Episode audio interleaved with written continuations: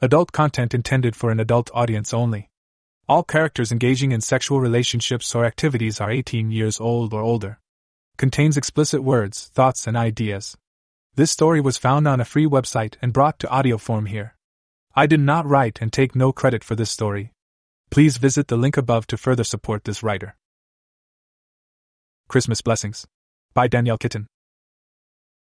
Please God, can my mommy come home and visit for Christmas? The words, uttered in the sweetest voice of the curly haired blonde little girl, tore at her father's heart. Nathan could feel a thickness in the back of his throat, and tears mist in his eyes as he stared at his youngest daughter kneeling beside her bed, staring through the window at one of the brightest stars in the heavens, the North Star. His wife, Kendra, had passed away from breast cancer just a little before Christmas the year before, leaving him a widower with three children all under the age of ten. Michael, the oldest, was eight, his carbon copy, and had stood stoic and silent, his hand holding his sister's tightly as he watched his mother's casket being slowly lowered into the ground. Katie was six, the image of her mother, with red hair and green eyes and a scattering of freckles across her tip tilted nose. She had cried for days, not understanding why her mother had been taken, why she couldn't be there Christmas morning as she had been for every year of her young life. And little Megan, his tiny angel, was four. With her big blue eyes and curly tow head, she reminded him of the glass Christmas angel his grandmother had brought with her from Germany, carefully wrapped in layers of shawls against the rough sea crossing. That same angel that would grace the tree that he and the kids would trim in the next couple of days. Okay, Meggie, my love. Into bed you go. His voice was a little husky, but his smile was wide and genuine. He scooped up the precious package in his arms, listening to her tiny voice giggle as he swung her up and around in a circle before scooting her under the covers of the pretty pink bed in her pretty pink room. He sat down next to her, buzzing the side of her neck with his lips to make her giggle. Brush your teeth? he asked, suddenly all serious. Yes, Daddy. His precious angel smiled widely, showing off tiny white teeth. Nathan made a production of checking them, his face serious as he moved to see at all angles. Okay, Looks good. No bedbugs? Megan scooted under the covers, lifting them high and giggling as she wiggled her toes. Right there, Daddy. Right there. Nathan grabbed her two small feet and tickled her ten toes for a second, finishing the routine that they had established after months of tears and sorrow. When Katie and Michael's grades started slipping and Megan started having bad dreams, he knew he had to snap out of his own misery and see to his children. He'd done so with a sense of wonder that he never thought to feel, watching his children, getting to know them and to get involved in their lives and even with his ever increasing workload and the importance of the job that he held as chief of staff at the Meriden General Hospital, he always managed to make it home for these important times. He kissed Maggie goodnight and turned off her bedside light, closing the door all but a few inches so that she could still have a bit of light from the tiny one he put in the hallway and turned to go to Katie's room. She was sitting on the bed, brushing the long golden hair of her favorite doll. Now, Amber, when we get up on Christmas morning, you gotta be quiet cause Daddy can hear everything. We wanna surprise him and. Before he could wreck their surprise by hearing it, he tapped at the panel door. Ready for bed, Katie girl? Katie dropped both the brush and Amber and jumped up to race to her handsome daddy. She jumped into his arms and wrapped her own around his neck tightly as he swung her around. I was worried, Daddy. I thought you wouldn't make it home tonight. The weatherman said we're gonna have a big snowstorm all night and all day tomorrow. Nathan couldn't help but smile down at his little worrier. She made it her job to find out the weather, the road conditions, even traffic conditions on days when he was late leaving because of some major family catastrophe, such as Michael's lost homework. She reminded him so much of his late wife. Right after Kendra's funeral, he'd had trouble looking at her, seeing his wife in every move, every facial expression, each nuance of Katie's being. When he'd realized what he had done, he'd been horrified that he had hurt the fragile little girl. He carried her into the pastel colored room that was slowly being weaned from dolls and carriages, and turned into a horse crazed young girl's room. She had a new poster, a picture of what she'd recently decided she wanted to be when she grew up. She wanted to ride horses, to jump them and go to the Olympics. And he planned to help her dream, starting with the pony that he had gotten her for Christmas. He pulled back the covers before gently dropping her into them, retrieving Amber and setting the brush on the dresser. Amber went under the covers next to Katie. He pushed Katie's curly burnished tresses from her small face. Katie, I'd always make it home to you.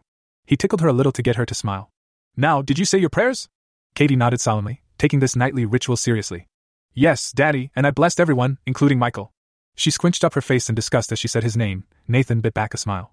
That just proves what a big person you are inside, darling. Teeth brushed? He did grin when she pulled her mouth open wide with two fingers, showing him every one of her white teeth. Very nice, Katie. Now, what would happen if you froze like that? You'd scare people silly for years and years. She giggled as he'd hoped she would. Any homework? Daddy, we don't have school till next year. You know that. No school? He managed to look properly horrified. All you little rugrats loose on the world? Oh no. She giggled again and sat up, hugging Nathan and buzzing a sweet kiss on his cheek. I love you, Daddy. He held her close, experiencing that warm bubble feeling he'd had earlier with Megan, a gladness that he hadn't let his own sorrow hurt his little ones. I love you too, Katie Bug. He squeezed once more and tucked her in, turning off the night table light and turning away. He paused when she called his name sleepily. Daddy? Yes, baby. Did you remember that Maria is leaving to go home for Christmas tomorrow? His little worrier, he thought again with a small smile. Yes, baby. I took time off work, remember? I'm staying home with you guys until she comes back. He heard her roll over and sigh as he turned to close the door. Good. The light was on under Michael's door, and he knocked, waiting until he heard a reply before coming in. Michael was his image, just as Katie was her mother's. He hadn't hit a growth spurt, but was tall for his age, with dark hair that just teased at being black but in the light shone with red highlights. He had a long face, with big blue eyes that lit up when anything having to do with cars or baseball was mentioned in a conversation. He was still at the cute stage, not old enough to have yet developed into the handsome man he would become. Michael turned from his computer, the game that he had been playing still making noises behind him. Bedtime, Michael, Nathan said, his head just poking through the door. He believed in giving his children privacy and wouldn't intrude unless invited in. Just a few more minutes, Dad? Jimmy just got online and he just started his game. I'm helping him through some of it. Jimmy was Michael's best friend and a constant addition to Nathan's family. Okay, don't forget your teeth? He saw Michael smile and wave before he closed the door again. Nathan walked down the hallway and took the curved stairs that lead down to the formal entryway. The entryway opened up in two directions one went to the living room, the other curved around and led back to the kitchen. There were three doorways in this section, and Nathan turned into his home office. He'd brought home work to do while he was gone, different propositions and scheduling problems that would start in the new year to deal with. None of that held his attention tonight. He thought of the paperback he'd picked up on his way home, the newest offering from his favorite author, but even that didn't seem to tempt him. Instead, he sat in the silence of his office and picked up the picture he kept on his desk of Kendra and himself, taken when they were on their honeymoon. They'd taken a backpacking trip up through Yellowstone National Park, camping out under the stars and making love in a single person's sleeping bag. He could remember laughter and love during that trip, the funny positions they'd managed to get into in that sleeping bag as they tried to pleasure each other. Kendra's laughter had rung clear and beautiful in the cool mountain air. He stared at the picture, seeing her sweet smile, her laughing green eyes, the glow of good health on her skin. And his mind superimposed the last time he had seen her, her eyes listless in pain and sorrow, her cheeks pale and hollow from all the weight she had lost. She'd been laying in a hospital bed, too weak to even pick up her head as he'd ushered the children out to take them home. Before he could make it back to the hospital, his cell phone had rung and he had known. It was like a punch in the gut or maybe lower, a good kick in the balls, that hollowed out feeling of loss and grief. He shook his head, clearing his mind of that image that was almost a year old now but seemed like yesterday. Nathan still missed her, still thought about her daily, the things he wanted to tell her, the way she made him feel. They'd had the perfect marriage, love and sex wrapped up by their three kids. If only she'd gone to the doctor when she first found the lump. If only she told him, instead of waiting until she started feeling sick. If only. If only she hadn't died. He sighed deeply and sat the picture down just as Maria, the housekeeper nanny he'd hired after Kendra's death, came to the door. I'm leaving now, sir. I'm going to stay at my friend's house in town tonight just in case this storm does come through. Is there anything I can get you before I go? The tiny woman was wrapped warmly in a long woolen coat and muffler. She'd been a godsend, taking over care of the kids when he'd been too wrapped in his own misery to see them. She managed them, the house, and him, he thought with a wry grin, the way a good general did his troops. No nonsense attitude tempered with praise and affection. No, Maria. I'm set, thank you. Enjoy your trip. He stood and handed her the envelope he'd prepared earlier, a very nice Christmas bonus along with a pay raise. Merry Christmas, Maria. She goggled at the amount on the check and stammered her thanks and a swift Merry Christmas before hurrying out to where the cab was waiting impatiently beeping its horn. He watched for a second from the front door as the cab turned onto the narrow, twisting road that lead down to the city, then closed and locked the door, and went back to his office. Alone now, except for the sleeping children, he turned off the desk lamp and stared out the big picture window behind his desk. The house was built upon a hillside that overlooked a lake, and just beyond the lake, his city. He loved watching the lights at night, especially at this time of year, when the city just seemed to sparkle with color. He stared blindly out that window, not noting the passage of time as his thoughts ranged into the past. When it started snowing, he didn't know. He didn't know when the wind picked up and started to howl, slashing icy snow across the window and blocking the view of the lights of the city. He looked at the clock, he'd been sitting in the dark for close to three hours. Nathan stood and stretched, clicked off the gas jets on the fireplace, and headed upstairs. He checked each child, cautiously peeking in the doors to see their sleeping forms. Finally, he ended in his room. The master suite was big, something that he had wanted from the time when he and Kendra had shared their first tiny apartment sized bedroom with Michael's crib. He had quickly gotten tired of stubbing his toes and vowed that one day they would have this huge bedroom. Now he used it alone. He took a quick shower in the adjoining bathroom and walked naked back to the bed, only throwing on a pair of boxers in case any of the kids decided to crawl in with him in the middle of the night. He could hear the wind howling around the eaves outside his window and the occasional slashing of the icy snow that drifted and blew. The muffled thump of the furnace turning on and the whoosh of the fan blowing heat into the rooms was comforting. He climbed into his side of the queen size bed, pulling the silky sheet and heavy comforter over himself, and turned toward the empty side. Saying a sleepy goodnight to his wife, he touched his fingers to his lips with a kiss and placed it upon her pillow. He fell asleep with his hand still there, remembering what it was like to hold her in his arms. The next morning started earlier than he expected with an insistent tugging upon his arm. His eyes opened slowly and blinked, staring into blue ones that were closer than he expected. Ah! His hand came up and rubbed his chest as he let heaved a big breath. Meggie, baby! Don't scare Daddy like that! Megan giggled and then climbed onto the bed. Daddy, it's all white outside. Michael can't get the door open 'cause something's stuck against it. What stuck? Snow? He squirmed over under her weight, until he was on his back looking up. No, Michael says it's a lady. He thinks she's dead. Nathan sat up and stared in confusion at his daughter. Would you run that by me again, baby? Michael went to go outside and the door won't open. He says he can see long hair in the snow. She cocked her head at her father, a frown crossing her face. Do you think it's an angel, Daddy? Maybe one got lost in the snow last night and crashed against our house like the birds do sometimes? Nathan got out of his bed and grabbed a pair of jeans and a sweatshirt, pulling them on while Megan kept talking. He slid his feet into his slippers and hurried down the stairs with Megan following along behind, keeping up a continual running chatter. Michael and Katie were standing at the front door looking outside the side panels at the lump of white that was in front of the door. Nathan took a quick look as well, seeing the huge drifts of snow, the ice hanging off the trees and glistening white fangs in the dim light.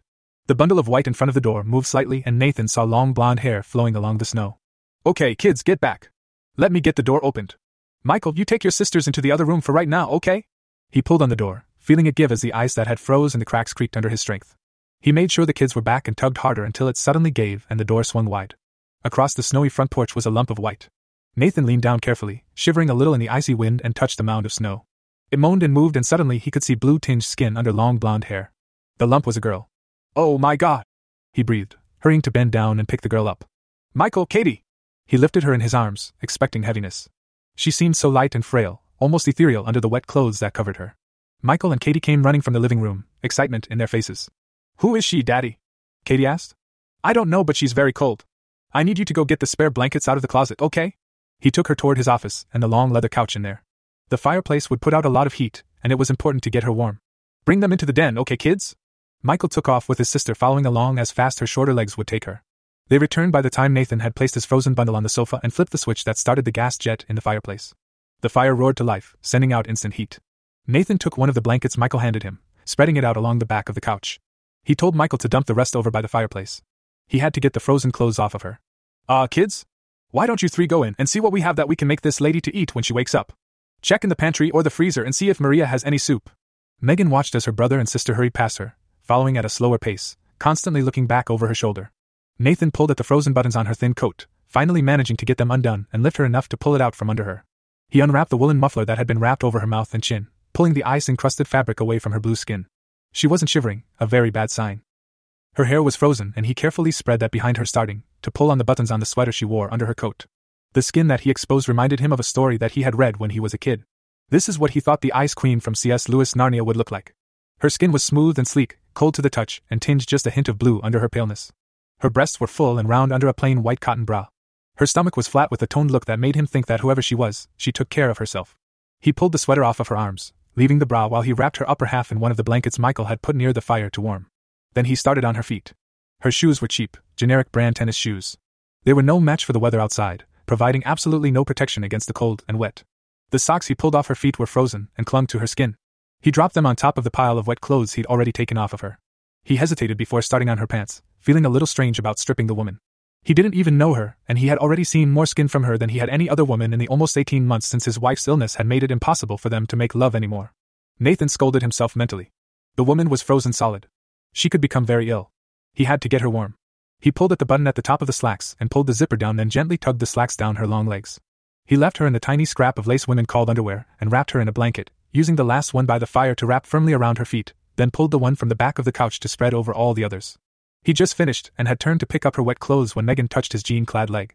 Daddy, Michael found some soup. He kissed his little girl on the top of her head, picking up the tennis shoes in one hand and the rest of her clothing in the other. Thanks, baby. Tell him to leave it on the counter. She hurried out of the room and Nathan yelled after her. And have him grab me a bath towel too, please. He took the clothing, shaking them out. The pants had two pockets and he checked them carefully, searching for a clue as to her identity. Nothing. A search of her sweater showed no pockets. He went through her coat, finding a roll of antacids and a wad of Kleenex in one pocket and a handful of crumpled $1 bills in the other. She had no gloves, no keys, no identification. Where had she come from and how had she ended up on his door? He went back to her, taking the towel that Michael had dropped into his hands and wrapping it around her hair that was starting to unfreeze in the heat of the fire. He picked up the blankets carefully, pulling her hands out. No rings, no lines where rings could have been on her long, slender fingers. He hurriedly covered her back up when he heard the children coming back into the room. Michael led the group. Dad, I got out the soup and put it on the counter. Who is she? Yeah, Daddy. Who is the blue lady? Katie's little voice chimed in. Nathan put his fingers up to his lips to shush the children, pointing to where she lay still unconscious. He shooed them out of the room, going with them into the kitchen to start breakfast. They ate with the usual chaos and giggles from the girls, and then all three kids helped with the cleanup while Nathan started heating the container of frozen homemade soup that Maria had put up. He checked on their guests, changing the towel around her hair and checking to make sure she was warm. She didn't move, but her breathing seemed easier, her skin warmer. Her coloring improved, and he checked her fingers and toes, looking for frostbite. Her fingers and toes were pink, no tinges or any sign of any problems that he could see. All he needed was for her to wake up. While they waited, Nathan went to call the hospital. He knew the road out front would be impassable, and it was still snowing. It could be a few days before they could get medical help here, and he wanted to make sure he was doing everything he could to get their unexpected guest better. He picked up the phone and hit the on button, and got nothing but static. Going to the wall phone in the kitchen got him nothing but dead air. He tried his cell phone, but the blizzard was causing interference, and he could barely make out the sounds of voices before the signal cut out on him altogether. Well, he sighed, staring down at the quietly sleeping woman. I guess we're on our own for right now. It would sure be nice if you'd wake up and tell me who you were. He checked her skin again for warmth, rearranging the blankets so that she seemed to rest more comfortably. Unwrapping the second towel from around her head, he finger combed her hair, amazed by the silky texture and the white blonde color. He found himself stroking her hair while he stared at her face, noticing her features now that he wasn't trying to get her warm or take care of his children. She had a heart shaped face, long dark lashes resting on creamy cheeks. Her mouth was full and pursed in her sleep, almost as if she were expecting a kiss. She reminded him of one of Megan's story books. Grimm's fairy tales, his mind clicked on the story having read it so many times in the past. She looked as if she stepped out of the picture of Sleeping Beauty and into his den to sleep on his couch while she waited for a kiss from her prince. He shook his head at his fanciful thoughts, realizing that she had him seeing queens and princesses. The next thing he knew, he'd be willing to go out and fight dragons for her. He looked up as Katie came to the doorway, her fingers pressed over her lips in an exaggerated hushing movement. She waggled her other hand at him frantically, and he went to join his children for their first day of his vacation. He checked on her regularly through the day, making sure she stayed warm. Her skin grew rosy and he covered her with only two blankets, but she still didn't wake up. He fed the children dinner, and got them in bed, and she still hadn't opened her eyes. He sat at his desk, the lamp on, listening to the wind howling outside and the snow hitting the windows as it continued to come down, while he tried to concentrate on work. When he realized he'd read the same paragraph over five times and still had no idea what was being said, he gave up. He swiveled his chair around, staring out into the winter wonderland that God was creating. The blizzard had given up some of its fury, but it still kept a toe in the door, snow falling and the wind kicking up breezy little drifts that began to look like whitecaps on the water. The edges of the windows were caked with snow, and long icicles decorated the trees and the eaves. He could make out the lights of the city through the snow now, the Christmas lights glowing cheerily dotted throughout. He leaned back, getting comfortable as he listened to his home settle for the night. It creaked and groaned and let out a very small feminine moan. His head turned as he heard the small voice again, and he saw his new houseguest, her eyes blinking, her long, slender hand pressed against her head. She moaned again and tried to sit up, the blankets falling off her shoulders and down to her waist. Nathan hurried over to her. Whoa, take it easy for a minute. His hand went to her shoulder, touching warm, soft skin. You've been out all day. She no longer looked like the Ice Queen, he thought. His eyes seemed drawn to her, roaming with a willfulness that he was unable to control over her slim curves and full breasts. Her skin was pale, but no longer that dreadful icy blue color, and smooth and sleek. He felt an involuntary reaction to her nearness that shocked him and pulled him from his thoughts. He grabbed one of the other blankets from behind her and wrapped it around her shoulders. Let's keep you warm, he said, tucking it in gently. She looked at him in confusion, her sky blue eyes hazy with pain. Where am I? You're in my home, he said gently, sitting down next to her so she didn't have to keep looking up at him. My name's Nathan Carter. My children found you on our front door steps this morning. He grinned a little as she looked still confused. My youngest thought you might be an angel that flew into the house in the storm. Her eyes studied the room, squinting a little as her hand explored the side of her head. Nathan couldn't help but notice the grimace of pain as he was watching her intently. He turned on the overhead lights, coming back to squat in front of her. Gently, he pushed her hand down and separated the silky strands of hair to reveal a nice sized lump just above her ear. Ouch, he said in sympathy. Maybe you did run into the house. Sit there and I'll get you some ice. He was back in minutes, holding an ice bag that he wrapped a towel around and then squatted in front of her once more to hold it against her head. She hissed in pain, but didn't try to move away, her eyes staring into his. I'm sorry, it's going to hurt a bit. Her eyes were lovely, he thought. Even dulled by pain, the huge eyes fringed with thick dark lashes were exquisite. They stared up at his with such trust. He mentally shook himself. Okay, I've told you mine. What's your name? Her eyes narrowed in concentration, her face squinched up a little like Katie's did when she was really thinking. I, I don't know. She finally answered. How can I not know my name? Her answer threw him. He'd expected to hear a story of a car in the ditch with a family probably frantic with worry over her right now, not this. Amnesia? Do you remember anything? She turned even paler, and he gently pushed her back onto the couch so she was leaning back. He took her hand and put it around the ice bag, letting her hold it against his head while he pulled the coffee table back towards him and sat on it, leaning towards her. What's the first thing you can remember? Being warm. And, and opening my eyes to see you sitting in the chair over there. What about before that? Her eyes closed tightly, and she gave a little moan, her brow wrinkling in pain. I. I don't know, it hurts to think about it. She opened her eyes, staring up at him in panic. It's like a wall someone put there. When I try to go around it, it hurts. Well, then, don't try. He patted her on the knee. What you need is rest and some food. And we can take care of both of those. He stood and moved towards the door.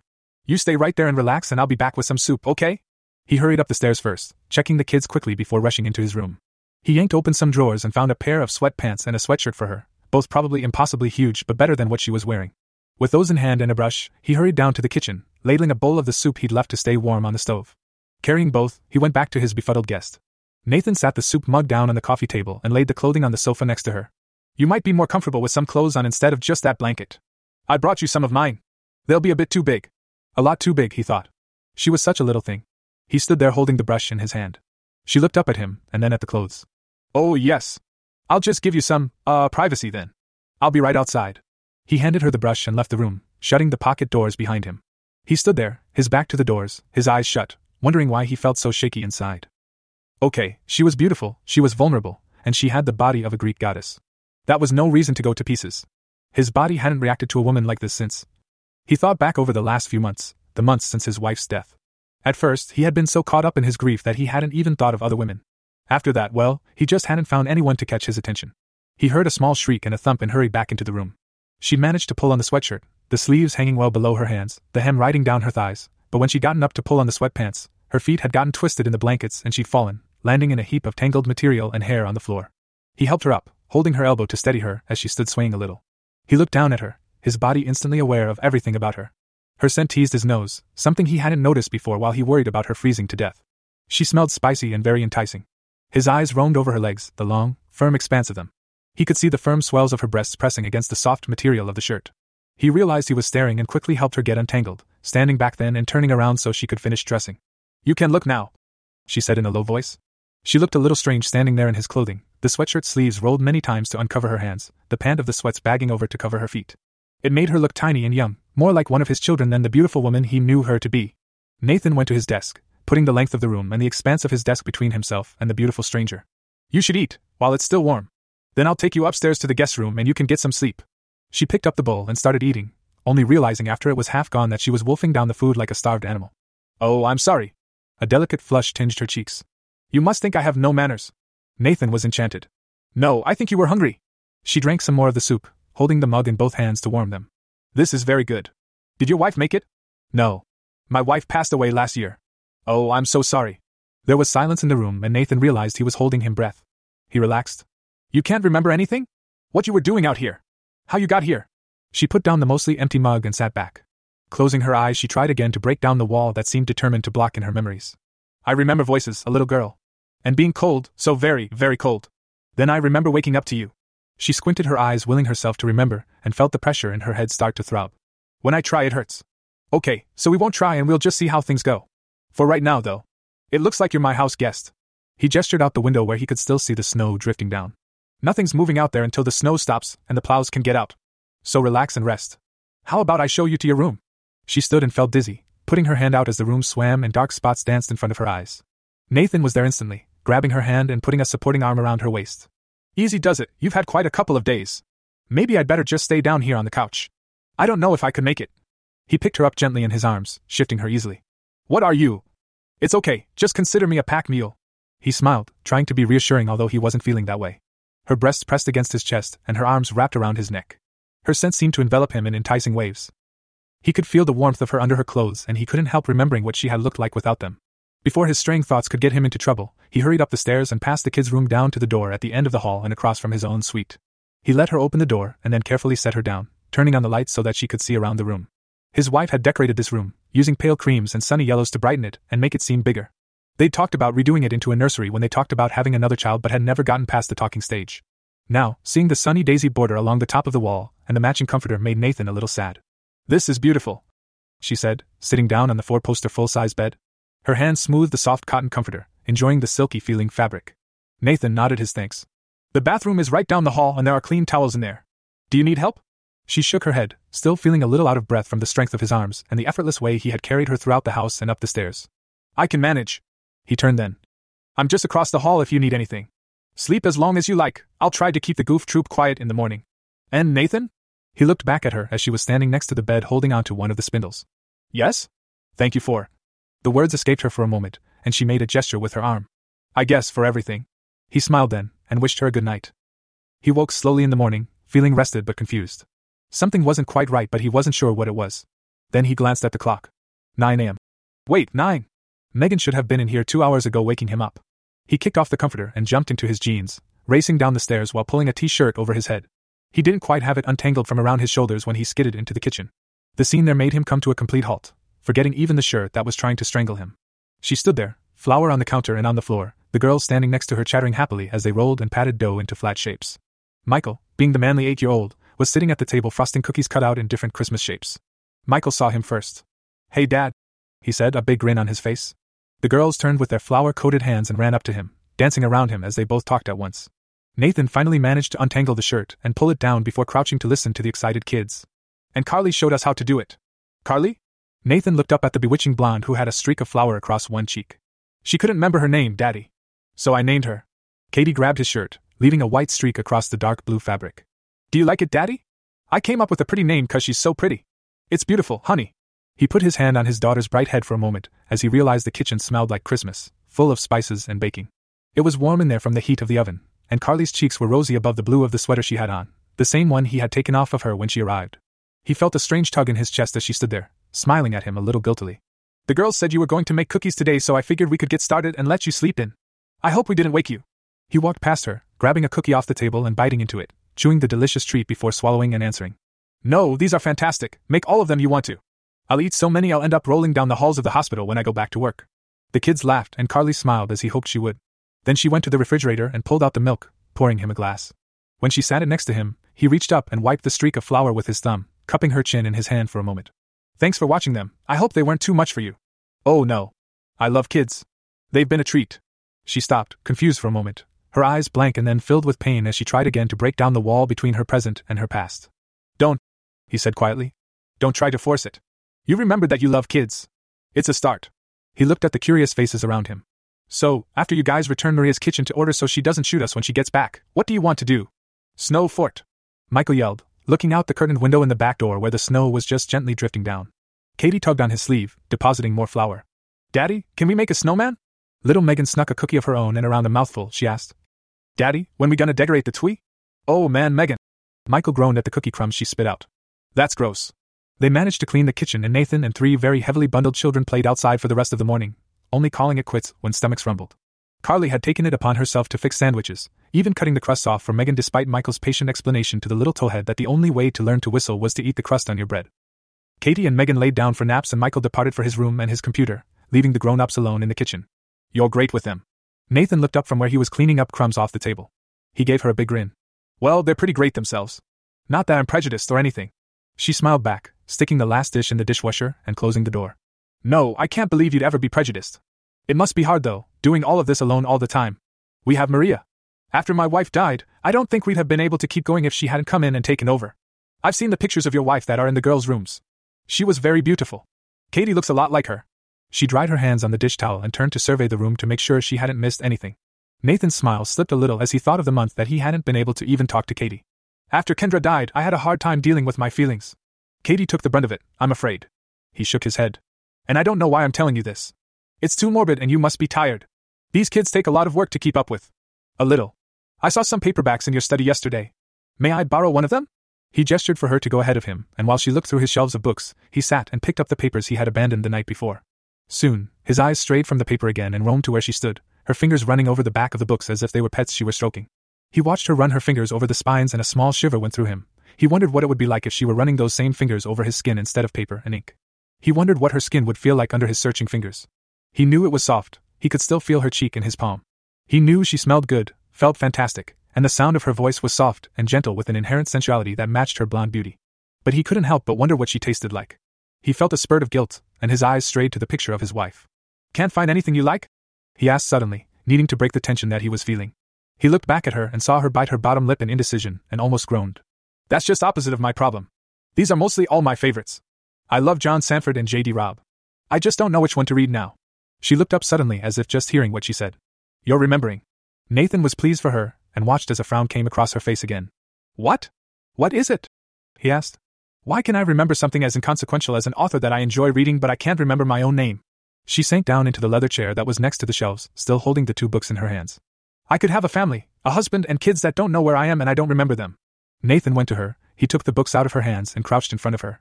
He let his hands rest gently on her knees, feeling the warmth of her skin through the thin fabric of her pants. You'll remember, Carly. It'll just take some time. You remember things today and the rest will come. He looked up into her beautiful features, amazed at the pain he felt inside at the tear that slid slowly down her cheek. Oh, don't do that. Ever gentle, he slid his hand to her face, wiping away that tear with the same sweet caress of his thumb. His eyes met hers and held for a moment, feeling something magnetic stir between them. He didn't know if she moved first or if he did, but suddenly her lips were against his, the kiss soft, gentle, moist. Their lips clung, and Nathan felt heat streak through him. And pleasure. And even more disturbing, need and want. He broke the contact, quickly moving away from the temptation she presented, turning his back on her. I, I'm sorry, Carly said, her voice a quiet murmur. Nathan waved his hand at her, dismissing her apology. It's my fault, he said, looking over his shoulder. I should be the one to apologize. I'm going to, I'll check on the furnace. You go ahead and find your book, relax this afternoon. He walked away, his heart heavy, his mind whirling. The guilt of the desire he felt weighed heavily on him. Carly sat where he left her, the books on the floor next to her chair, her fingers on the softness of her lips, still feeling his kiss. The confusion of the last two days, waking up in a strange room, with a strange man and not knowing anything about herself, seemed to evaporate under the heat of his lips. He was kind and thoughtful, wonderful with his children and with her. He was funny and hard working. Handsome didn't begin to cover his dark looks coupled with those riveting blue eyes. She could remember the way he looked this morning, skidding into the kitchen in his stocking feet, the t shirt still around his neck leaving his chest bare. Her fingers had itched to touch him, ached to explore the lean muscles and taut skin. And when he'd smiled at her, over the heads of his children, he'd drawn her into the warmth and light of his family in a way that had made her heart ache as much as her fingers had. Was she falling for him? Was it a case of hero worship due to the fact that he'd saved her life? What about her? Was she betraying someone feeling like this? Oh God. Was she being unfaithful to a husband? She tried so hard to think of someone, to see a face in her mind of the man she could be married to, and the only face she saw was his, Nathan's. She looked down at her hands, studying the slender fingers. Were there supposed to be rings there? And where were they if she was married? She didn't feel married, did she? Her mind rocked and her head ached, making her dizzy. She picked up the books, taking both of them with her, and went to the beautiful yellow room to lay on the bed, trying to pry away at the wall that blocked her memory until she finally slept, exhausted. The next days passed slowly, the kids taking up plenty of time. Both adults did what they could to stay out of each other's way. Carly didn't see the pained glances that Nathan gave her when she wasn't looking. She didn't see the heat in his eyes or the admiration in his gaze as he watched her play with his children, cook and clean up, or just walk across the room. He felt the pull to her and fought it. He couldn't help the guilt he felt, the knee jerk reaction that he had cheated on his wife. It was a year ago today since she had died, a day that he knew would be hard on all of them. Carly hurt inside. Her attraction to Nathan was growing with every moment she spent in his presence. He still treated her with the same gentle consideration, making her laugh at his antics even as she felt the wall of guilt he had thrown up around himself. She swore she could feel his eyes on her at odd times, but when she turned, he was always looking elsewhere or caught up with something that he was doing with the kids. She was remembering, as he had said she would. Little things were coming to her, her likes and dislikes especially. She would say something and suddenly something would come to her. But never a face, or a name. Never anything that could tell her who she was. The snow had stopped leaving a world outside that was clean and serene. Ice hung from the eaves and off the trees. The snow was a drifting sea of white, in some places close to three feet deep where the wind had blown it. The road in front of the house was still unplowed, no tracks marked its pristine surface. They had heard snowmobiles in the distance a few times in the past couple of days. The phones were still out, but they had plenty of food, electricity, and each other to keep away boredom. Nathan was determined to be cheerful today, he knew the girls were too young to realize what today was, and he hoped that Michael wouldn't remember either. He didn't want them to forget their mother, far from it. He wanted them to remember the happy times, the good and wonderful love they had all shared, and not the months leading up to her death. Those months had been terrible, her illness shattering their lives so quickly. The treatments had left her weak and ill, too tired to play. Her hair had fallen out, those beautiful auburn locks that he had loved to touch. He shook his head, dismayed at the train of his thoughts. Okay, who wants to go get a Christmas tree today? He asked of the three children who were gathered around the table finishing the breakfast Carly had made. There was a chorus of, I do's, along with Maggie's tiny voice piping in with her. Me, me, me's. But, Daddy, how are we going to go to buy it? The road hasn't been shoveled yet. Katie, his worrier, asked. Well, we aren't going to buy it this year. We're going to go and chop it and then haul it back here and put it up tonight. Chop it? Like in the woods? Carly spoke for the first time from where she was standing sipping her coffee. Maybe Megan and I should stay here and wait for you guys? Oh no, Nathan said, smiling at her. You don't get out of the work that easily. We'll take the snowmobile and the sled. Michael can ride with me, and you girls can ride on the sled and guard the tree on the way back. What do you think? He saw her indecision and went to her, touching her arm, the first time he had voluntarily touched her since he had kissed her. You can borrow some of my warmer clothes and we'll rustle you up some boots. What do you say? He asked, feeling guilty but wanting her with him today. She smiled, her gaze caught in his. When he looked at her like that, like Megan did when she wanted something and threw everything she had into making those puppy dog eyes. How could she possibly say no? Okay, but I'll warn you now. I've never chopped down a tree. He smiled at her with such warmth, and she felt her heart lurch. Nah, you don't chop. That's he man stuff for Lumberman Mike and I to do. You girls just pick out the tree. Right, Mike? Michael, ever the ham, pulled up his shirt sleeves and started making muscles while Katie booed and hissed at him. Megan walked up to her father and pulled on his pant leg.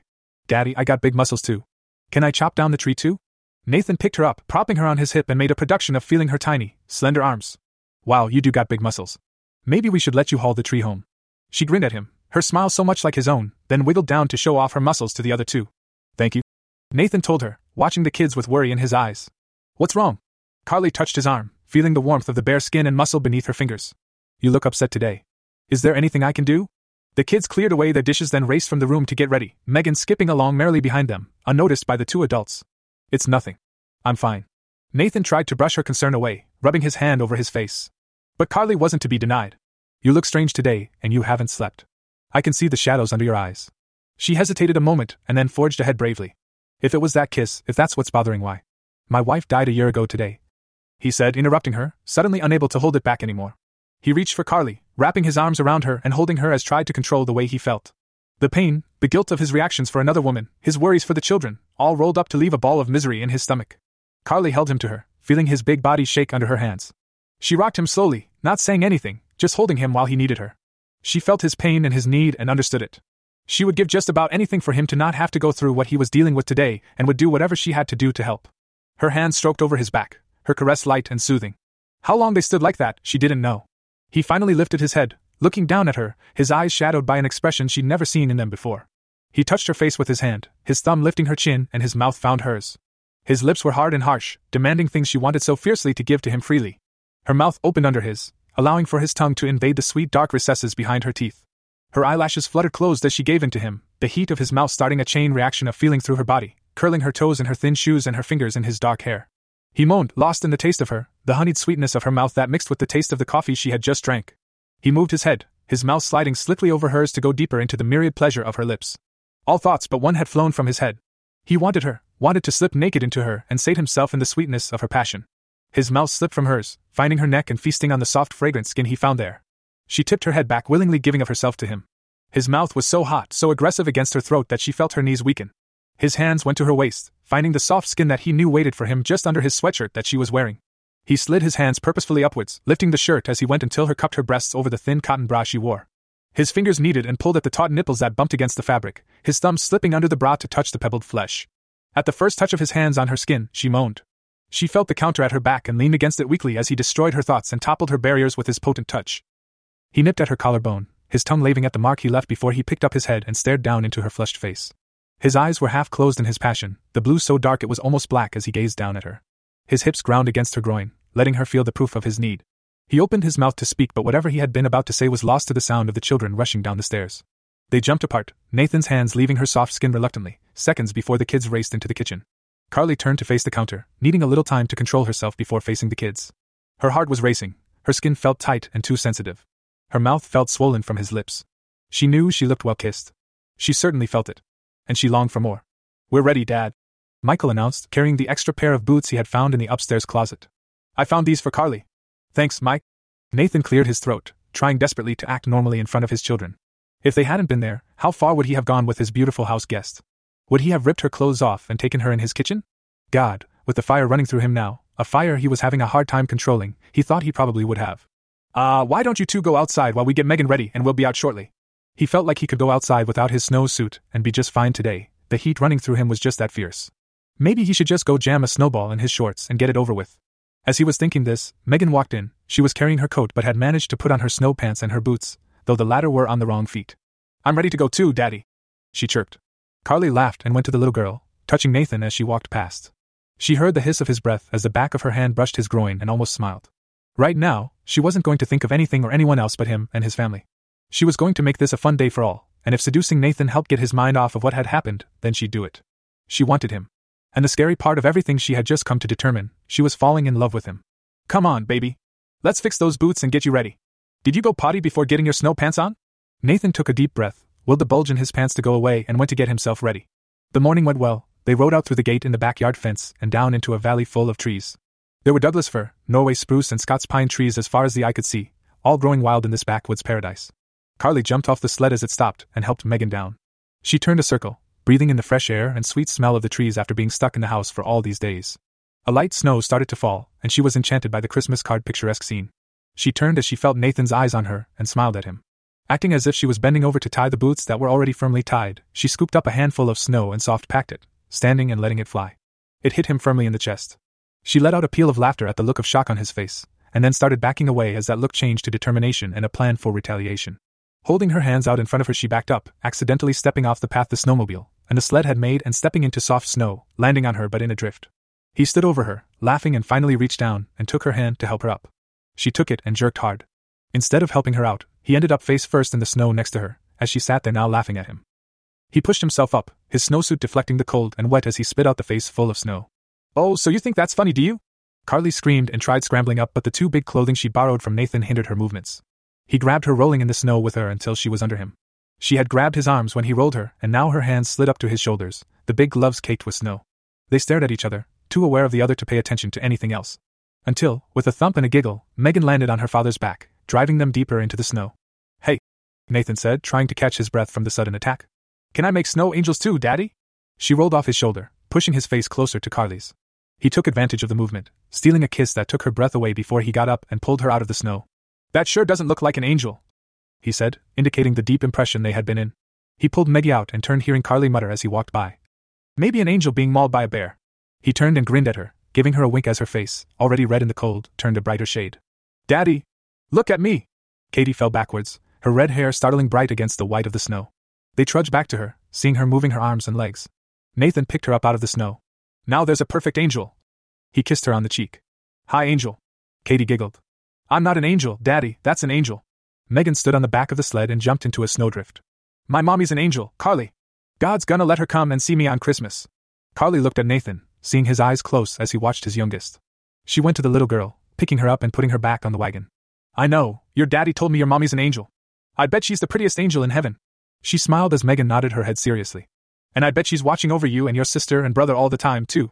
She kissed her cheek, feeling the little arms wrap around her neck and squeeze. So, shall we find a tree before we all look like a bunch of snowmen and are too heavy for your daddy to pull anymore? She trudged past Nathan, still carrying Megan, feeling his hand come out and squeeze her arm. She smiled at him. Lead on, Macduff. Nathan led the way, breaking a path in the fresh snow for the kids to follow and carrying the chainsaw. Michael was behind him, carrying the rope that they would use to tie up the trees so it don't get away. Katie was next, given the job of final choice of trees once we had it decided down to two. A job which she took quite seriously. Carly came next, dragging the sled that carried Megan. It took a while, but they finally had the right tree, chosen by Katie and cut down by Nathan. He helped Michael tie up the branches and then they turned and followed the path back to the snowmobile. After getting the tree tied to the wagon, Nathan stowed the chainsaw in a small trunk. They stopped and ate the sandwiches and drank the hot chocolate Carly had made before leaving to make the return trip back. The girls climbed on the wagon, getting under the blankets that Carly had brought along. Megan fell asleep on the trip back and Katie's eyes were drooping, but Carly kept looking around, enthralled by the beauty of the quiet wonderland they were in. Nathan took his time, but too soon they were pulling back through the gate and into the backyard. The kids were sleepy, including Michael, from all the fresh air and walking through the snow. After getting off their snow clothes, Katie and Michael headed up to their rooms while Nathan carefully stripped Megan of her things and put the still sleeping child to bed. She curled under the blankets, her face still rosy from the outside air, and mumbled a sleepy, Good night, Daddy. Carly stood at the doorway and watched after tucking in Katy. She saw Nathan kiss the tired child on the cheek, stroking the pale blonde curls from her forehead. She could see the love in his eyes as he beheld his youngest and felt a tiny surge of sadness that she had never had someone love her like that. Wait, she had never had someone love her like that. Her eyes shut tightly as she tried to hold on to that thought, use it as a battering ram against the bricks that still held her memories back. She was concentrating so hard that she jumped when she felt Nathan touch her cheek. What is it, Carly? Your face is all squished, as Katy would say. Did you remember something? His eyes held such gentle concern for her that she almost turned and fled. Instead, she forced herself to stay and answer him truthfully. They started walking away from the kids' rooms. When you were tucking Megan in, I saw you kiss her cheek and I was thinking how sad it was that I never had anyone love me like that. You're remembering. That's wonderful. And sad. He turned her into his study and clicked on the fireplace. Carly tucked herself into a corner of the sofa, pulling her feet up under her and staring into the flames. But I tried to use it, to concentrate on that feeling. I know there's more, I know it. But I just can't remember. Her fist hit her knee as she tried to release some of the frustration she was feeling. Nathan sat next to her, taking that fist in his hand and opening the slender fingers. He held it for a moment, staring down at her palm. Your hands are smooth, no callus. So if you work, it's probably not as a waitress. He smiled up at her. You're good with kids. You're smart and like to read. Maybe you're a teacher off on a holiday and your car got stuck? Or maybe I'm a serial killer and I'm just waiting to get you alone in bed sometime and sink in my fangs like a black widow spider. He wanted to laugh at the pout on her face, but the words she said went straight to his groin. He felt himself getting aroused picturing her under him, naked. His hand tightened on hers for just a second and then he got up, moving across the room to stare out the window. You say the damnedest things sometimes, Carly. She got up and followed him, her stocking feet soundless in the thick carpet. She touched his arm and he turned, pulling her to him and taking her lips with a muffled groan of need. No words were said as he picked her up, taking her back to the couch and laying her down against the soft throw pillows. He stroked her hair, gently touching her skin even through his urgency. Her mouth was soft and sweet under his, stoking the flames in him until he felt like he was burning inside. He pulled at her sweater, taking it off over her head before reclaiming her lips. She pulled on him, wanting his weight on her, and he complied, sliding over her to rest against her on the couch. Her skin was like satin, her body warm and soft under him. Her legs parted and his hips nestled against the cradle of thighs as if he had come home. His mouth roamed, following the sweet line of her jaw to her ear, suckling upon her earlobe before continuing on. His hands roamed too, sliding up her ribs to caress the soft skin just under the globes of her breasts. She tilted her head to allow his as much access to her throat as he wished, her hands struggling with the buttons on the front of his shirt. She wanted to feel his skin against hers, to touch him like he was touching her. She pulled futilely, finally calling his name. He sat up and grabbed the edges of the shirt, pulling outwards so that the buttons scattered all over the room. Carly laughed as her fingers stroked over the smooth planes of his chest. Her nails flicked the soft nubs of his nipples, and then moved lower, using her palms to sweep the hard muscles of his stomach. You sure don't look like any desk jockey. She joked before he took her mouth again, his tongue driving inside to taste the dark flavor of her passion. Her bra came off with just the tiniest flick of his fingers, and Nathan stared down at the sweet curves of her breasts with their pink tips. His fingers lightly stroked her taut nipples, staring into her face and seeing the pleasure she was feeling in her eyes. He took one tight tip between his fingers and pinched lightly, watching as she arched her back, hearing her moan his name. I want you, Carly, he said, his voice tight. His head dropped, his forehead resting against her breasts. She could feel his breath on her skin and she stroked his hair, combing her fingers through the thick strands. Nathan? she asked, her voice uncertain. I want you, Carly, he repeated, lifting his head so she could see the pain on his face. I really want you. You are so beautiful. His hand lightly stroked her hair back from her cheek, his eyes roaming over her. But, she breathed, not sure if she wanted to hear what he had to say. I can't. My Wi Fi. Damn it, I can't do this with you looking like that. He sat up and turned away, waiting while she threw her sweater back over her head. When he turned, he could see the confusion and worse, the hurt in her eyes. No, Carly, it's not you. God, any man would have to be a saint or dead not to want you.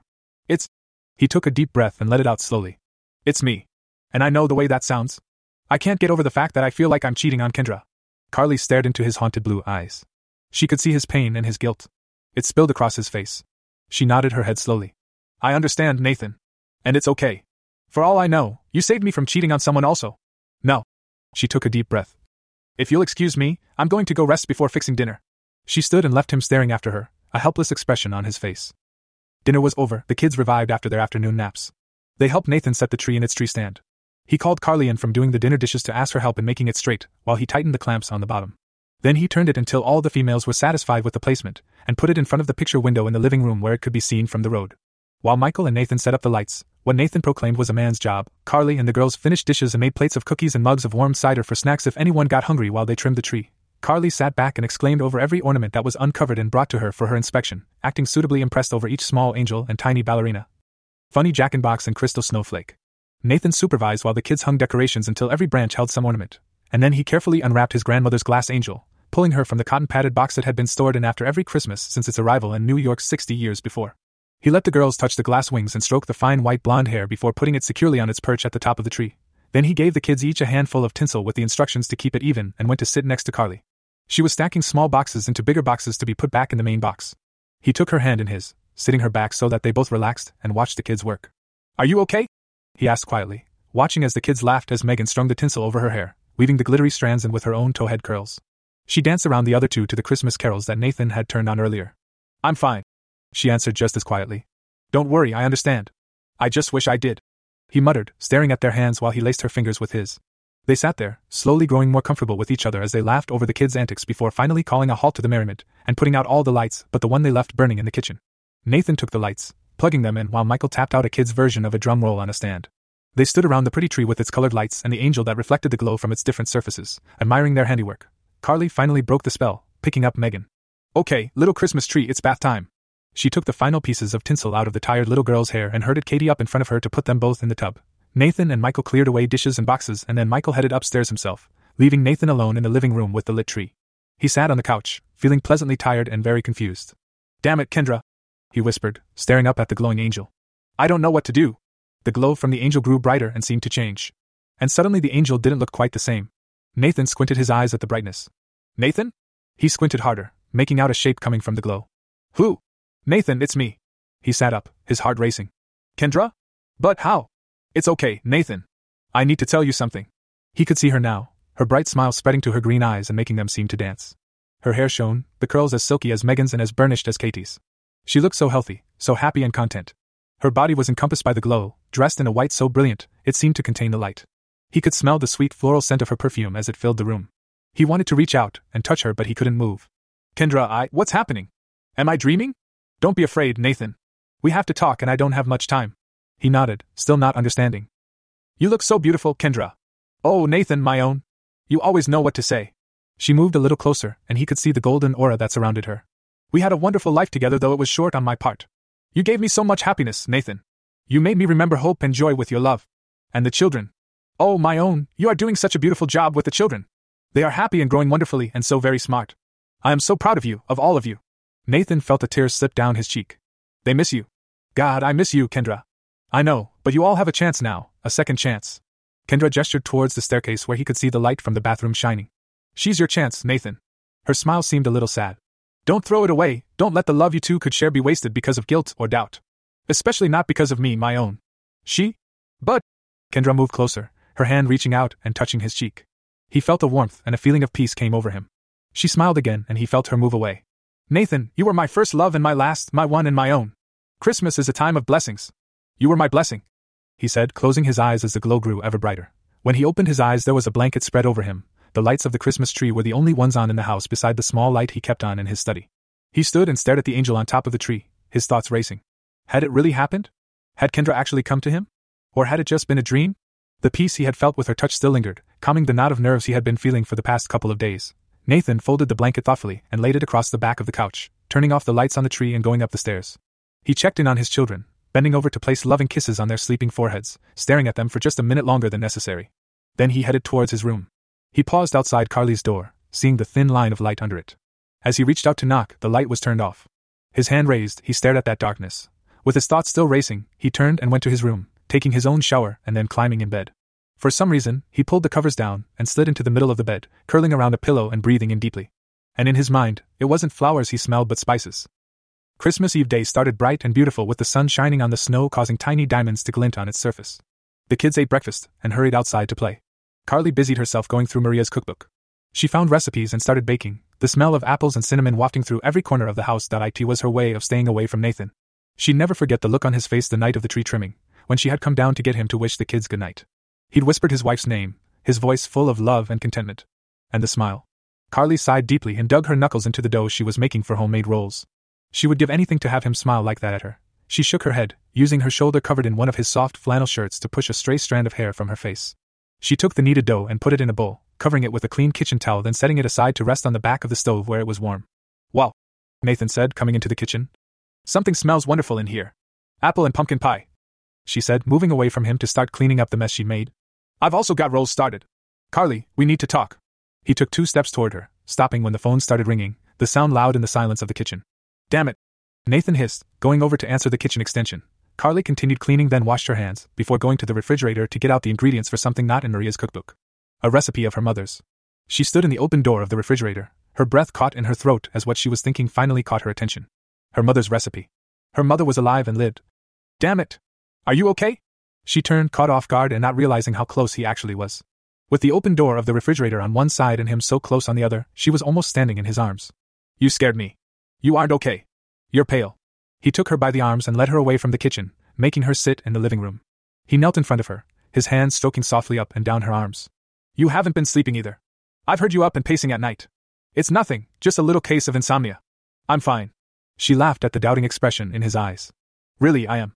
I was just thinking about making my mother's favorite recipe. When I went into the fridge, it hit me.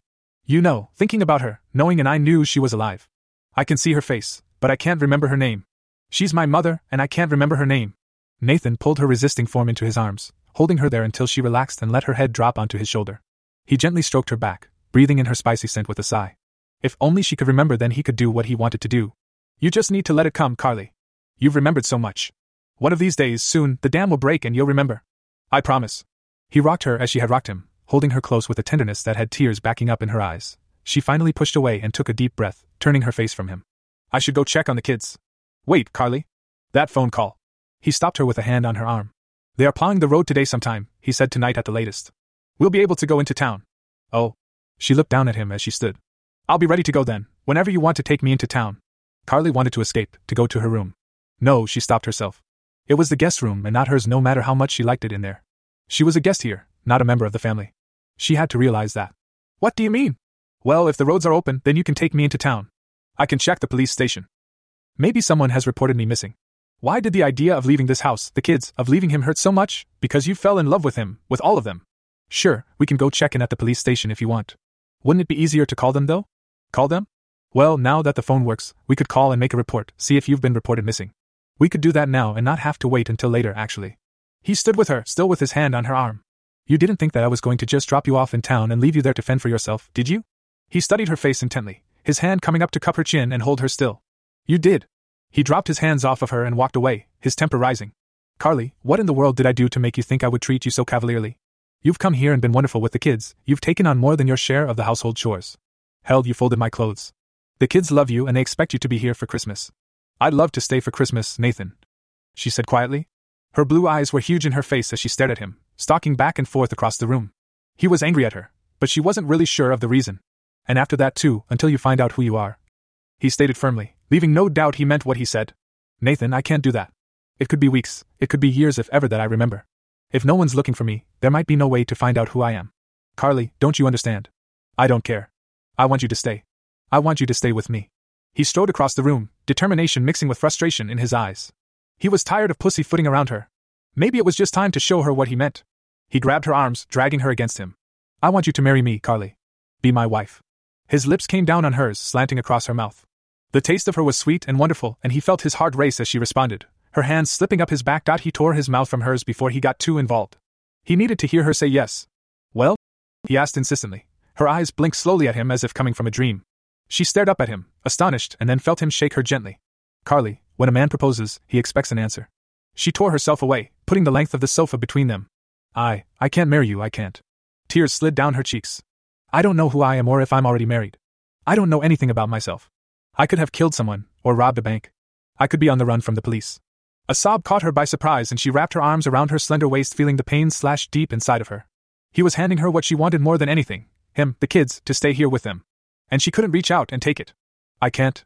She sobbed again, turning and running from the room. He heard the sound of her steps on the stairs and then the soft thump as she closed her bedroom door. His heart thudded hollowly in his chest as he sank down on the sofa. He never thought she'd say no. He sat there for a moment feeling a sense of loss that was almost overwhelming. Then he heard the back door open and his children's voices and knew he had to pull himself together for them. The road was plowed earlier than he expected and the kids wanted to go into town. Santa was going to be at the mall and they hadn't gotten to see him this year.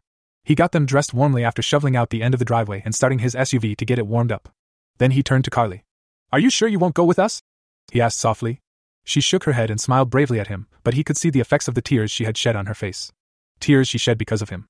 He wanted nothing more than to pull her into his arms and hold her, just hold her until she smiled again at him the way she had in the woods the day they got the tree.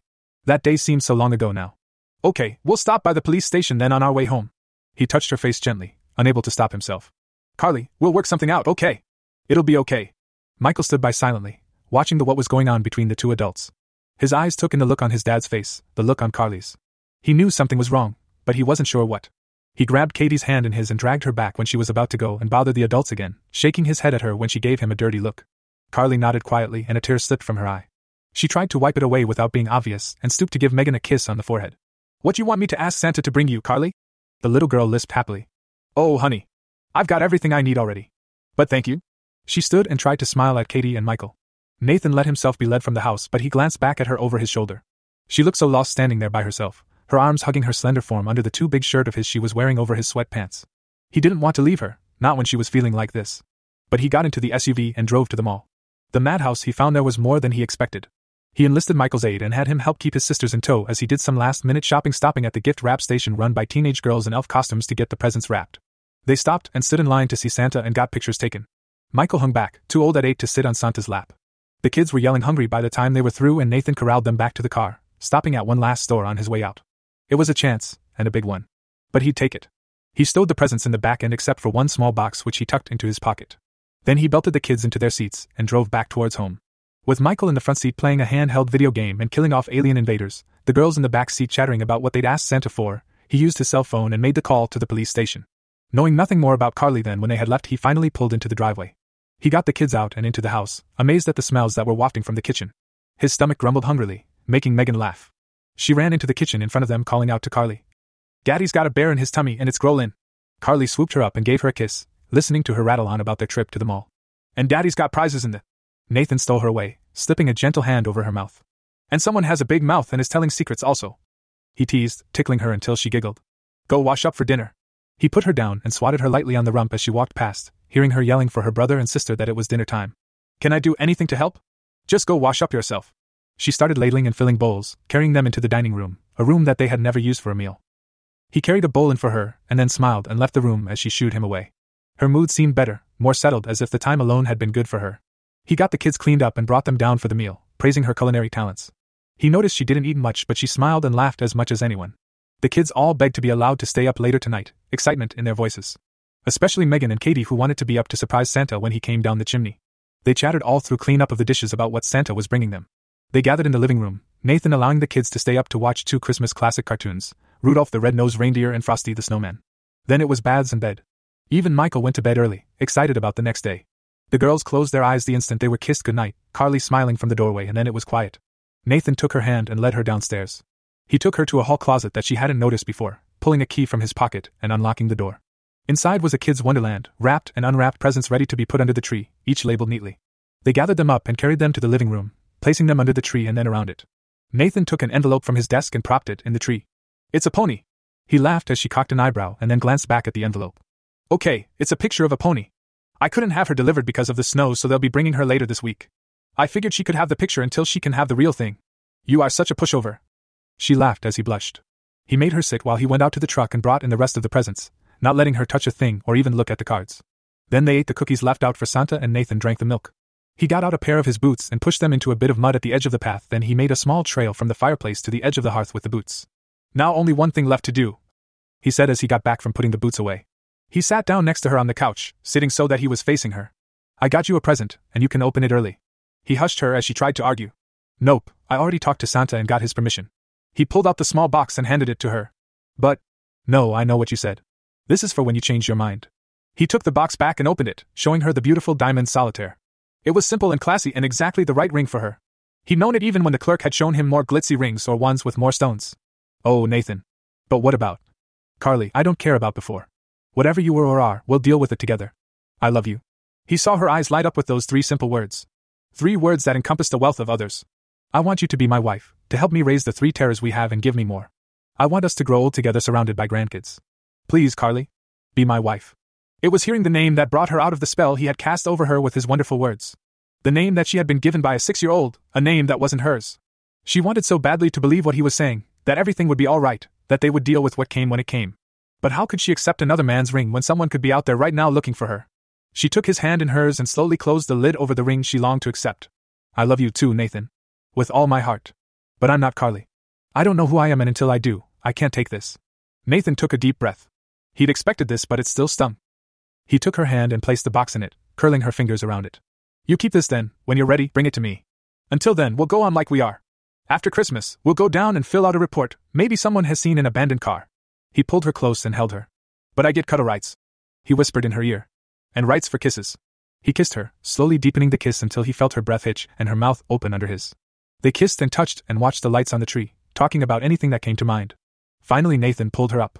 Come on, woman! Those kids will be up at the crack of dawn and jumping on me, and then I'm sending them in to get you. He laughed as she looked at him with fake horror. Then he swooped up the ring box she had set on a side table and handed it to her. Don't forget this. I want it handy for when you remember. You come to me wearing it. Nathan left her at her bedroom door with one last, lingering kiss. He seemed to have problems walking away, holding her tightly against him. Finally, he whispered a soft good night and went into his room. She heard his door click as she stood behind hers and waited until she heard the shower in his bathroom running. Then, after a look at the soft bed waiting for her, she turned and went down the stairs. Carly flipped on the tree lights and snuggled into a corner of the couch that they had just left. She rested her head on her hand and opened the box that held his present of love. She never expected him to love her, only to want her. Her eyes traveled over the ring that glinted in the colored glow of the tree. Staring at it, she fell asleep. The road was dark, the snow coming down hard and fast, the wind blowing it across the front of her windshield. She couldn't see much past the lights that just seemed to reflect back off the snow already on the ground. Drifts threatened to pull the car off the road as her tires got caught in them, almost yanking the wheel of the small vehicle out of her hands. She'd been on the road for days, heading towards Michigan to see her mother. She hadn't called, knowing that mom would be happy to see her no matter when she got there. It would be nice to be together for Christmas this year, if she ever made it there. Her arms ached from fighting the storm and her hands were shaking as the fright of her situation set in. She had no choice but to continue on even though she'd gotten lost taking a wrong road in the unfamiliar area. Trying to turn around in this mess was impossible. She'd either get stuck or hit by another car that wouldn't be able to see her. So she kept going, keeping her speed constant even through her fear. She heard a creak and then a crashing noise, and suddenly a branch thumped down, the surprise making her pull the wheel to the left to avoid hitting it. The car skidded on the icy snow and seemed to spin in slow motion. Her head hit the window as it collided with a heavy drift, then pushed through to back down a steep incline and into the ditch.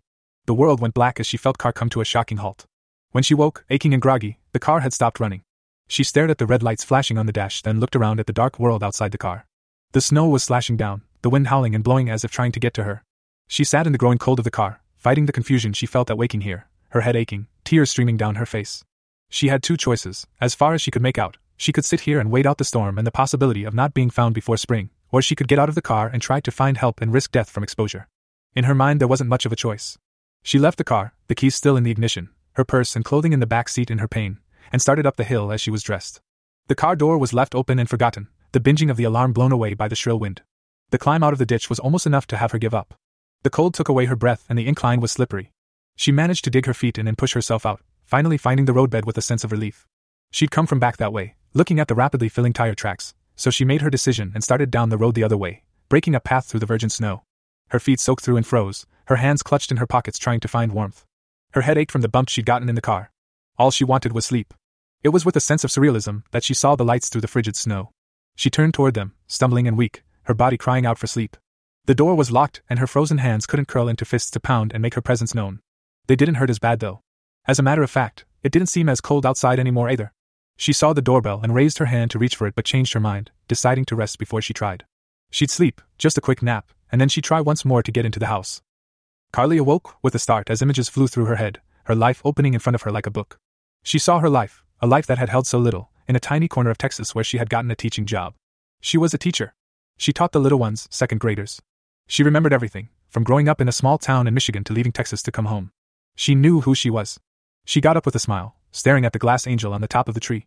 In her mind, she could hear another woman's voice. Now go to him. Be happy. With a silent thank you, she whirled in a quick circle, her hair flying out around her. Then she grabbed the ring box and hurried towards the stairs. She stopped in her room to freshen up. In the guest room, she corrected herself with a smile. Her room would be across the hall with Nathan. Slipping out of her clothes, she pulled on her favorite of his flannel shirts over her nude body. It fell past her hips and down her thighs, covering her entirely. She left it mostly unbuttoned, securing two before brushing her pale curls until they gleamed like moonbeams. She took up the box again and sneaked across the hallway, opening Nathan's door quietly before slipping inside and closing it behind her. The room was dark, but the moon shone through one of the windows with enough light for her to make out his sleeping form. He was sprawled in the middle of the bed, the blankets across his naked chest. Reaching the side of the bed, she spoke his name. Nathan. He woke, sitting up and staring at her in confusion. What? He started to ask, rubbing his hand across his face. Is something wrong with one of the kids? He grabbed the blankets to throw them off when she stopped him, touching his arm. The kids are fine, Nathan. I need to talk to you. She smiled, so filled with joy that she wanted to sing and dance, but more than anything else, she wanted to make love to her man. What is it, honey? He took her hand, lacing his fingers with hers. Nathan. She took a deep breath before continuing, holding the ring out to him. My name is Dara Brower. I was driving to Michigan to see my mother for Christmas when my car went into the ditch. I'm not married and I don't have a boyfriend. And if you still want me, I'd love to marry you. He felt his heart fill with happiness. A happiness he hadn't expected to feel so soon. When he'd gotten into bed, he made a deal with God to be patient and give her the time she needed as long as he didn't make it too long of a time. His eyes filled, and he felt the tears slip down his cheek. Nathan, she whispered. Usually, when a woman accepts a proposal, a man says something. He smiled, and it lit up his face.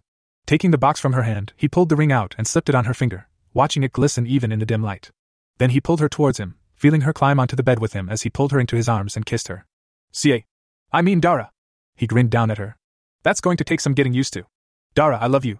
I never thought to have another great love in my life, but God granted me you. He looked over at the clock on his beside table that had just changed to 12 o'clock. Merry Christmas, love. Merry Christmas, Nathan.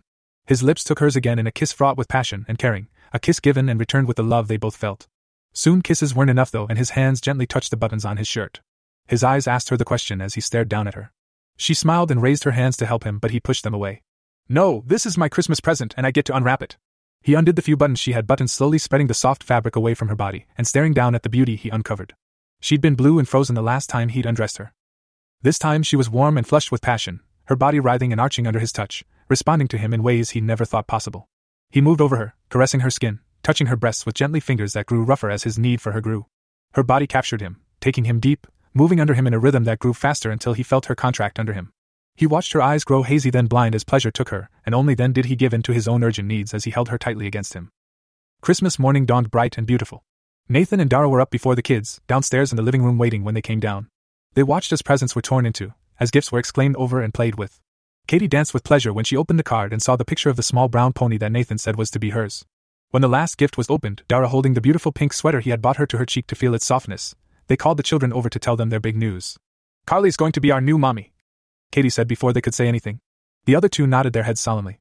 How did you know that? Nathan asked incredulously. The two adults looked at each other in astonishment. Mommy told us. Megan lisped, her fingers playing with the blonde curls of her new doll. Mommy told you? How? Last night, Dad. Mom told me too. She was bright and looked really pretty. She told me she was proud of me, Dad. Nathan stared at his kids, and then thought back to his own experience. How do you feel about this? Oh, it's cool. She makes great cookies. Michael said, making them all laugh. Nathan hugged his kids and then wrapped his arms around Dara, holding her close as they watched the children play, feeling love and happiness once more in his life. They were married on Valentine's Day amidst friends and family. The girls, Megan in pink as the flower girl, and Katie in yellow as her maid of honor, walked down the aisle in front of Dara, who was dressed in a simple creation of white satin with a wreath, instead of a veil, upon her white blonde curls. Michael stood beside Nathan, pulling at the collar of his new tuxedo and squirming. The wedding was beautiful, with traditional vows that Nathan repeated with joy in his voice. Dara was quieter, but her happiness could easily be seen in the sweet smile that never left her lovely face. They started their new lives together with a quick honeymoon to an island hideaway, then home to their three children. Life was good to them, gifting them with days that were filled with love and nights filled with bliss as they explored their passionate natures. In April, Dara came to him, a look of surprised happiness on her face. She held a white stick in her hand, a plus sign in the small box on the front. Nathan greeted the news ecstatically, wrapping his arms gently around her as they celebrated with the children.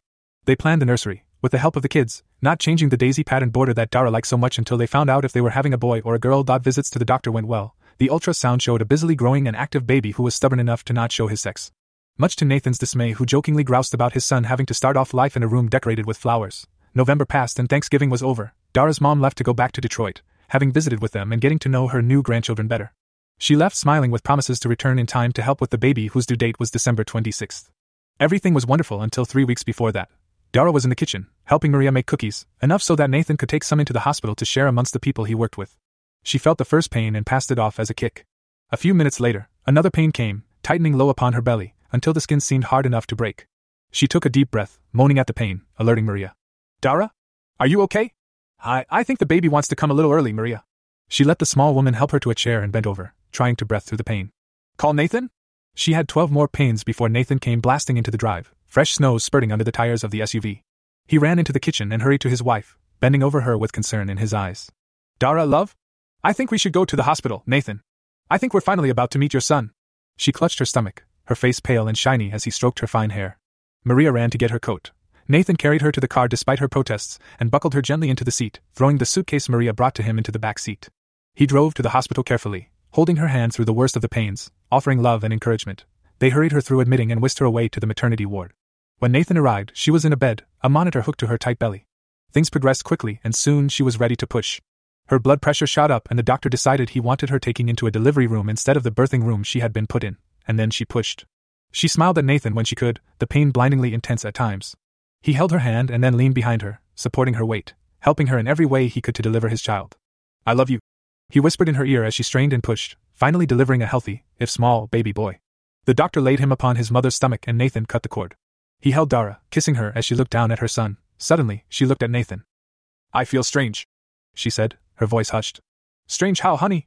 Nathan leaned over her as the nurse took their tiny son. Dara? She didn't answer him, her face almost white, her eyes closed. One of the nurses grabbed Nathan's arm, pushing him from the room as he saw the doctor bending over his wife. What's going on? He asked her helplessly. I don't know. The nurse answered calmly. You know the routine, Dr. Carter. Let her doctor work, he'll be out when he can. She turned and quickly went back in the room, closing the door behind her. Nathan stared at that closed door, feeling his world leaving him again. He felt the panic well in his stomach and close his throat and thought he would scream. When the door opened suddenly, he leapt forward, only to be pushed back as a nurse wheeled his son out of the room in a tiny plastic crib. Despite his questions, she couldn't tell him much and took the baby down to the nursery. Nathan paced the halls for what seemed hours. He turned when the door opened again, this time the doctor coming out, wiping his hands that were covered with blood, a look of such seriousness on his face that Nathan felt his legs weaken and despair welled up in him. Music played solemnly in the church as Nathan stood and shook the hands of those who had come. The children stood quietly near him, the somber attitude of the church having its effect on them. They finally took a seat, taking the pew in the front of the church as they waited. Nathan felt a hand upon his arm and turned, staring down at the vision of his lovely wife, a diaper over her shoulder, his son cradled in her arms. All fed? he asked quietly, taking the sleeping baby from her. Yes, he was hungry. She draped the cloth diaper over his suit shoulder and then caressed his arm, staring with love in her eyes at the wonderful man that God had sent to rescue her in so many ways. I think he'll be quiet now during the baptism. She stared around the church that was so full with their friends and family, all come to join them in welcoming their new son Kenneth James. The church was decorated for the Christmas Eve Mass that was to be held later that evening. Poinsettias were around the altar in bright red, white, and green. In the corner, a huge Christmas tree, decorated in white with doves and snowflakes on the branches, and at the very top, a beautiful Christmas angel shone brilliantly. It was just what she had wanted. She'd almost lost her life, delivering little Kenny as they were calling him. The doctor had performed an emergency hysterectomy on her, saving her life but preventing her from having any more children. Just the same, she considered them blessed with the four they had. And with Nathan as her loving and devoted husband, she couldn't ask for anything more. She felt a presence, and glanced again at the tree, feeling the same peace she had felt the night her memory had returned. A peace that had radiated throughout her, and caused the joy she now knew. She smiled at the tree and then up at her husband as they walked towards the altar carrying their precious newborn. I love you, my one and my own. We have so many Christmas blessings. She smiled into his eyes. That we do, my love, that we do. A bell was heard throughout the church, and Megan glanced up at the tree from where she sat next to Maria as the ceremony started. She smiled at the sight of a beautiful red haired angel that watched as the baby was named. For a moment, the angel seemed almost sad, then she smiled, blowing little Megan a kiss and was gone, fading into the glowing white lights of the Christmas tree behind her.